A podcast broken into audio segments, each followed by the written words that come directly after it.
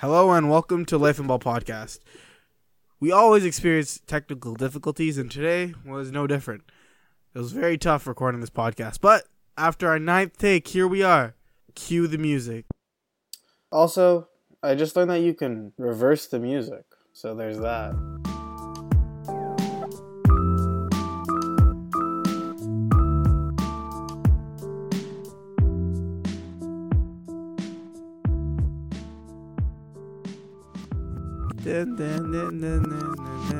Okay, a lot has happened in today's NBA. The All-Star game has been completely changed. It used to be, you know, people East versus West, but after a couple of years, competition just became really bad. I'm pretty sure a team almost scored 200 points, and that's bad. So can you guys tell me what happened? Can anybody inform the people on what they want to know?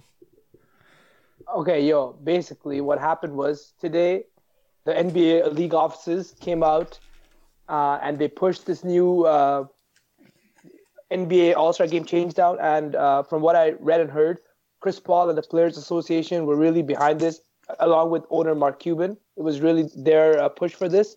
And the reason they wanted to do this is because they wanted the game to be more competitive and they wanted something new to build up to the All-Star Game. So basically what happened now is prior to this change, All-Star games, the selection for All-Star games, the teams up for All-Star game were divided based on conferences where fan votes amounted for 5 players in a 12-man All-Star team, and the other 7 positions were directly based on the All-Star coach, who picked 7 players based on who they thought, right, based on who is having a good season and whatnot, other factors.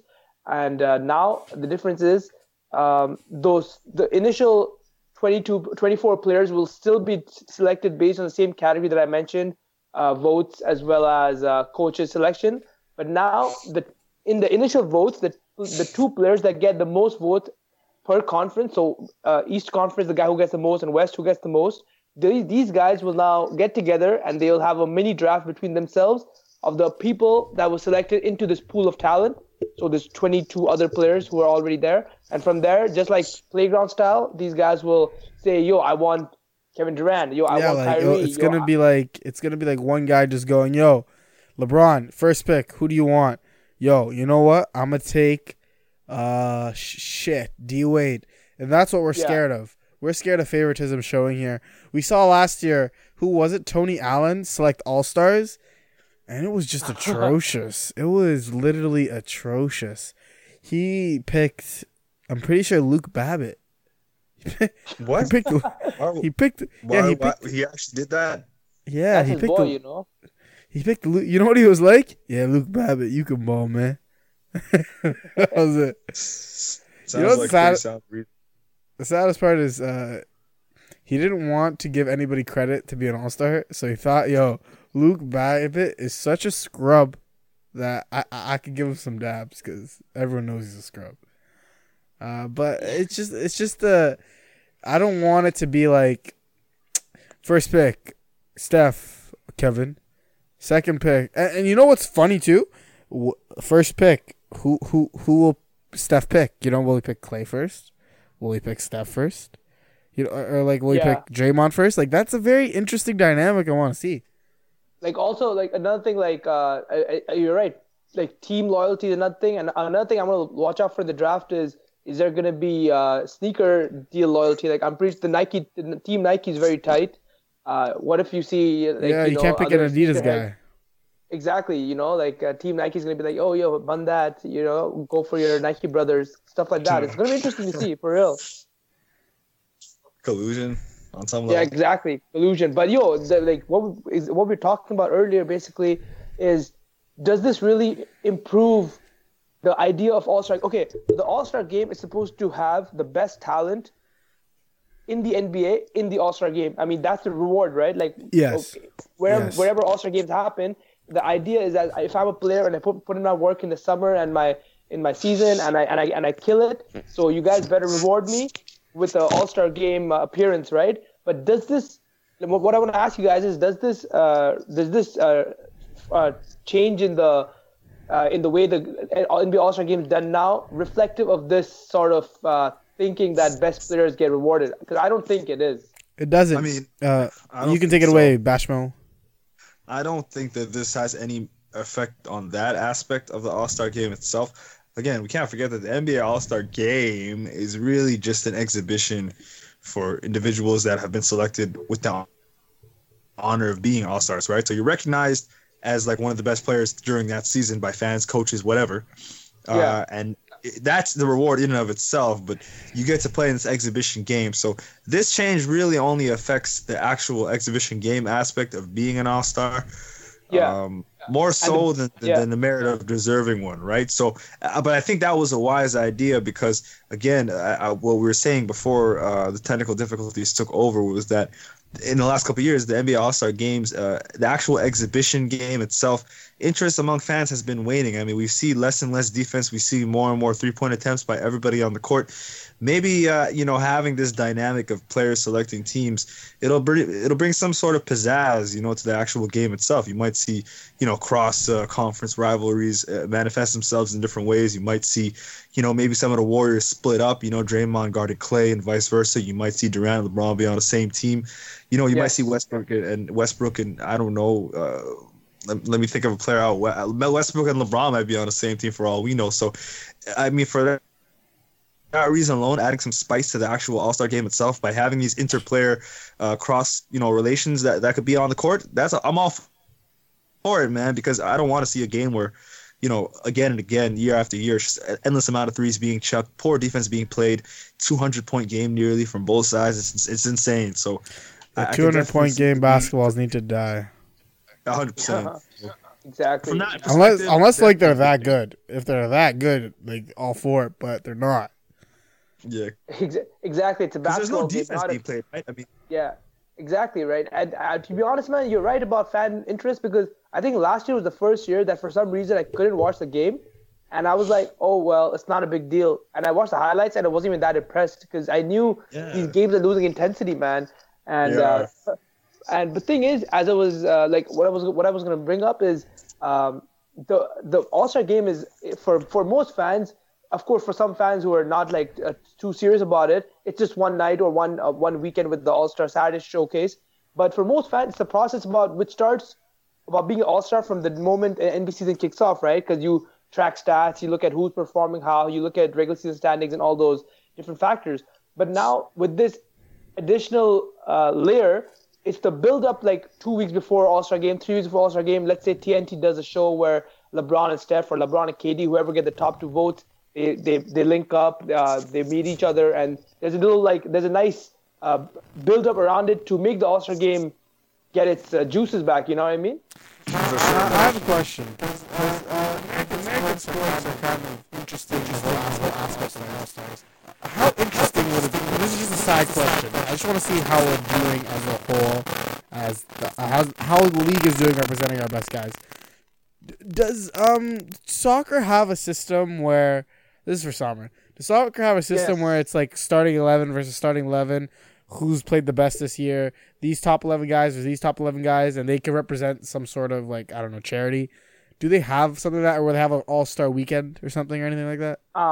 In European soccer, they don't. In MLS, they do. So in Major League Soccer, I guess, because All-Star is a pretty American sports-based word, and All-Star, and it's a pretty American thing, I would say. So in the European world, they don't. In the European world, what they do is at the end of the year, the different organizations, they put out a team of the year. But a team of the year is equivalent to a NBA first team, second team, or third team. So I don't think other sports like soccer, European soccer especially, don't have. All-Star Game, there's been push for it in the Premier League to make it a bit more of a spectacle.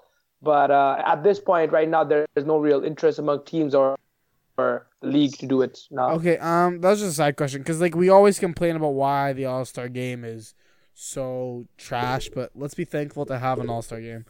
That's a good point. That's a good point. That's what I was just trying to get at, too. But this doesn't necessarily improve the All-Star Game, as we said before. There are still 12 East guys being selected. And I know on the last pod I talked about if we start with All-Star revision, that will lead to conference revision because we got to take baby steps here. But this is with this new All-Star, revision, I'll say that the league is really moving in a progressive way. They already changed the lottery. They took away the ability to swap picks. So that whole thing with Boston and Brooklyn trading picks, and then on the off year where you can't give away your number one pick to another team, you can swap picks. They took that out of the league. They also took this new All-Star thing out of the league where they no longer make it just East versus West. I think that I honestly think in a couple of years there will not be conferences. Who's with me? Yeah, I definitely think that seems to be the upwards trend. And again, the league, I'm telling you, man, it was probably on a previous podcast you and I spoke on as well. The NBA is literally, it's all about breaking tradition, man, in the last couple of years. You're seeing it in so much different cases. This is just another example of the league breaking away from its, over a half-decade-long trend of just having East versus West. It's all about being progressive, as you said. And this is step number one. You get rid of the idea of conferences in the actual All-Star game. Who knows what it'll lead to? Because I'm not going to lie, I feel like this was I felt like the number one set, like the first thing they should do is do it for playoffs and then maybe the All-Star game. But I'm not complaining if they're going to start with the All-Star game, because I'm not going to lie, some sort of playoff amalgamation between both conferences has to happen due to the lack of parity in the league right now. So I think it's a great progressive step, and hopefully it eventually reflects on what they want to do with the postseason and getting rid of conferences there, having a 1-16 type of tournament. That's hopefully the end result at some point down the line.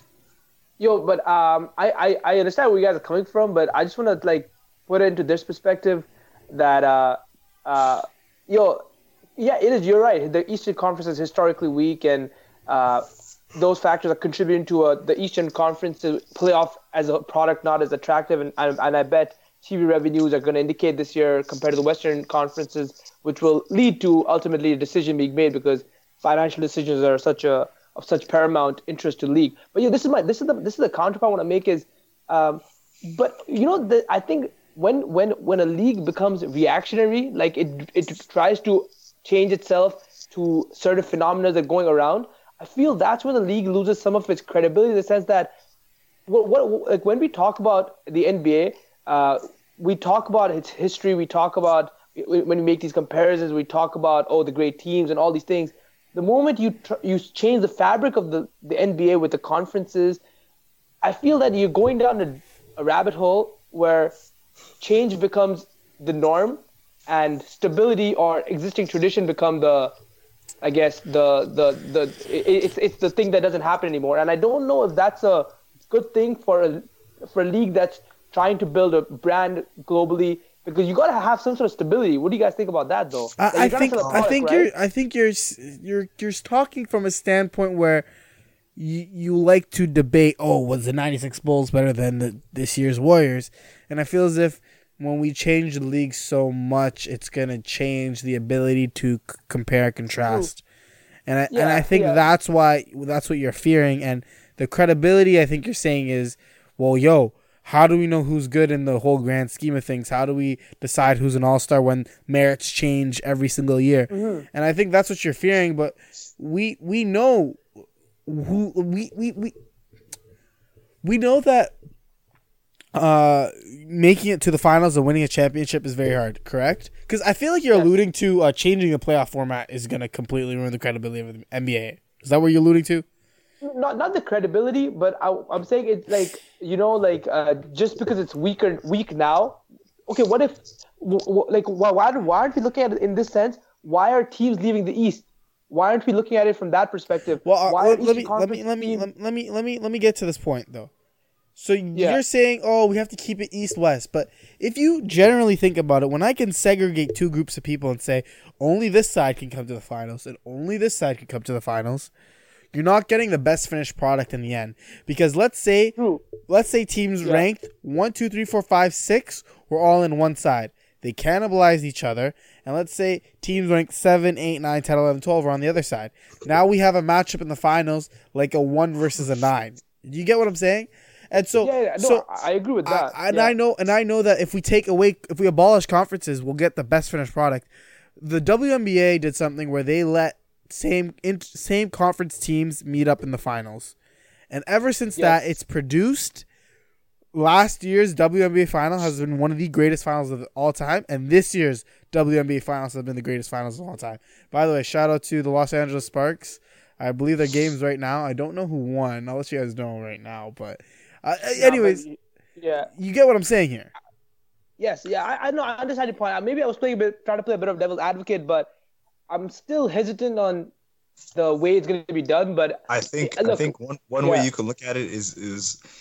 I get what you're saying, like sudden change based on a knee-jerk reaction, so to speak, might have harmful effects more so than beneficial ones immediately.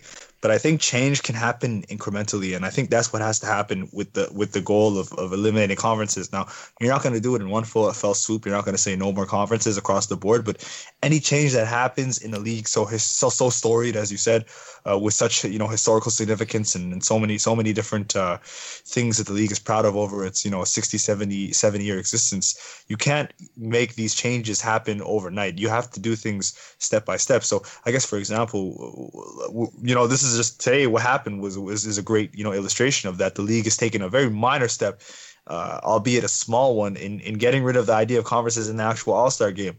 Step number two, let's say hypothetically, the league rather than have East teams versus West teams in the playoffs, maybe five years from now, they'll decide. You know what? This season we're going to have a top 16 teams. And as far as records are going to play each other in the playoffs 1 through 16, 2 versus 15, so on and so forth. However, we're going to keep the conference format for the actual regular season itself. But for now, we're going to do that. That's just another example of like an incremental change they can make. So the idea, I guess, is to make these small changes, give them a little bit of a test run for a year, two, three, a 3-4 year trial period. See how that impacts the league a little bit longer to give yourself that buffer. And then, you kind of gauge what impact this small change has made. And if you feel the need to make another one, you go ahead and take the next step. Maybe getting rid of conferences for, the entire league, let's say, after you've done it for the playoffs and so on and so forth. So you're right to keep the historical integrity of the game. You don't want to make changes happen too fast, but you do want to make changes when necessary. However, you got to do it incrementally and give them a proper time buffer, I think, in order to see change that's really going to be significant. So you're right. You don't want to make a knee-jerk reaction right away, especially causing permanent change. Yeah. But everything is done with respect to time, I think. Yeah. I think that's why Adam Silver is like. Even I think we will see more changes in terms of the salary cap, the new TV deal. I think there's going to be reform coming to the league. But you're right, slow and steady is Adam Silver's method. You're right. Yeah, and I also wanted to point out though that this year it's charities that they're playing for, so that adds a little bit more oomph. I mean, they always get. I heard it's from what I know, it's $5,000 for each player that's on the winning side of the All-Star game. So they could definitely raise that. Like they could 100% go to. Wow, my audio clipped.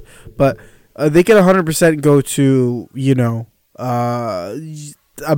do you think they could do $1 million for the winning side? 12 guys, $1 million. That's not unrealistic. Yeah, that's not realistic. Like, I'm just saying, no, the league puts it up. Not them, the league. No. The league will never put that up. You'll need to find... a sponsor? You gotta find sourcing for that, yo. Okay, well, I just think the 12... Okay, 12 of them could eat... Okay, just a large sum of money. Because once we put a large sum of money down for a charity, these guys will actually play hard. Yeah. I know they will. For sure. But... One thing I want to say is I don't know if you guys know this or as question is this rule change permanently for All-Star games? I mean, not the rule change, or is it only for because it's the next All-Star games in Los Angeles and they want to make a big, I guess, show? Or is this is this gonna be the way it's done for good now? I think this is the way it's done. I don't think it's gonna be permanent if they don't feel like it's gonna be the need, but I think it is something that they're trying to stick with moving forward. Okay. I think we're there in the lab. They're in the lab. Yeah, exactly. It's just a business decision. It was a business decision that we'll see how they feel about it after the end results come in and what fans think. And I'm sure they're going to use the feedback to gauge. Yeah. Well, man. I mean, I'm excited for it because I want to see if LeBron's going to pick Kyrie. I want to see if, dude. Oh, hell no. He's not going to pick Kyrie. He won't. He won't. Will Steph pick Kyrie then? Will Kyrie be last pick? No, you know who's going to be last pick? I hate to say it, but I think it's going to be, Kemba Walker. Someone like Bradley Beal or something. Really? No, I think DeRozan might be last pick. I feel like DeRozan has a lot of clout in the league among because remember what Kevin Durant said about his footwork and stuff. Durant gave him some high praise. Yay! But no, you know what? I always, who's your favorite player in the league right now, guys? Our favorite player in the league. Who's your favorite player in the league? It doesn't have to be Suns. Oh man, it could be anybody. Devin Booker. I would say for me, CJ and Clay Thompson. Well, who's your favorite? Who's your freaking favorite? Or LeBron James. Clay Thompson. What the fuck's wrong with you, man? Okay, so Clay Thompson is your favorite player in the NBA, right? Samran? Bashir? Yup. And LeBron is your favorite player right now? Yeah. And then your number 2 guy is Devin Booker, Samran, and your 1B guy is CJ McCollum, right? Correct. Okay, so that's the type of vibes I got off you guys. So whenever you see something that's kind of big, doesn't that we'll use Devin Booker for Samran? Don't you think about how that's gonna affect your you get the guy you cheer for? Do you ever just see a rule change? You're like, whoa, how's that gonna affect ? Yeah. This one you're right. I was sure I was hoping it was gonna be interconference voting whoever. It's the top 42 guys get the votes, but it's not. So, I had the same thing in my head. I wanted all-star eligibility selected by media, fans, or just media and coaches. I don't care about the fans. Yeah, man. Yeah, you're right. You know what would really bother me? What if Lonzo Ball gets put in the. He gets the votes because he might, man. His popularity is skyrocketing. Depends how he plays. No, he won't. But the thing is, he will not get the player vote, and he will not get the coach vote. So that's why not. We've seen rookies be all-stars. No, but that's with fan voting. If there's no fan voting, coaches have voted rookies. Okay, to be all-stars too. Even if, do you know how detrimental it is to not receive 25% of a vote? Wait, what are you talking about? He thinks the media fans vote really hate Lonzo. No. I'm saying fans like Lonzo. He'll get 50% of that vote, but he won't get all of the coach vote. If you're saying he'll get the coach vote at all, and he won't get any of the player vote. If he balls out, he will. But think about it. Think about it for 1 second. He's not going to get any. If you're trying to pass the class and you get 0% on 25% assignment, it's gonna you're crippling yourself. I get what you mean. Yeah. Logistically, it wouldn't work. Okay. And then there's this, though. I would like to see eligibility. So I would like to see coaches and media decide on eligibility. So 25 guys from the East, 25 guys from the West. And then do LeBron and Steph pick your guys because that would be crazy. That'd be the Wild Wild West, man. That would literally be the Wild Wild West. Yeah, that's just great. That's insanity. Never happen. Everybody technically there is an all-star. Not an all-star, but all-star eligible. Yeah. And this will make LeBron the president of the NBA, man. Yeah, he already is. Kind of is already, man. How did Chris Paul force players president? He wanted it really bad. And he was good friends with the former lawyer or the chief lawyer Hunter or something. I forget his name. And Billy Hunter. If LeBron wanted it, could he have it? Yes. Yeah. Yes. But LeBron's pretty remember the last lockout. LeBron was pretty outspoken, and he was at the meetings and everything. So is he vice? Is he vice president or is that who is that? That's Roger Mason. That's Roger Mason Jr. I think Andre Iguodala is vice president. I don't know. I'm not sure. Yeah. Okay. Anyways, We're gonna wean off the bat. I have a cold, so if I sound a little snotty, sorry. But it's all good. What's left on the table? There's this show, guys. It's called Rick and Morty. Okay, listen, your brother already gave us a spiel on this, bro. Okay, but that podcast isn't being released, so who gives a fuck? Okay. Yeah. Man, yo, yeah, rip. Rest in peace. The 2 hours we spent that day, Solomon.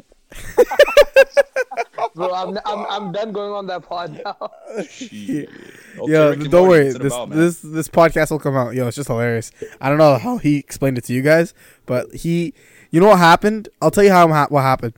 On Saturday, my friend said, "Yo, you should watch Rick and Morty." I'm like, "The fuck's that? Whatever. I don't care about it." Monday, I go to a class, and some guy was watching Rick and Morty next to me because I could recognize the guys because I looked them up.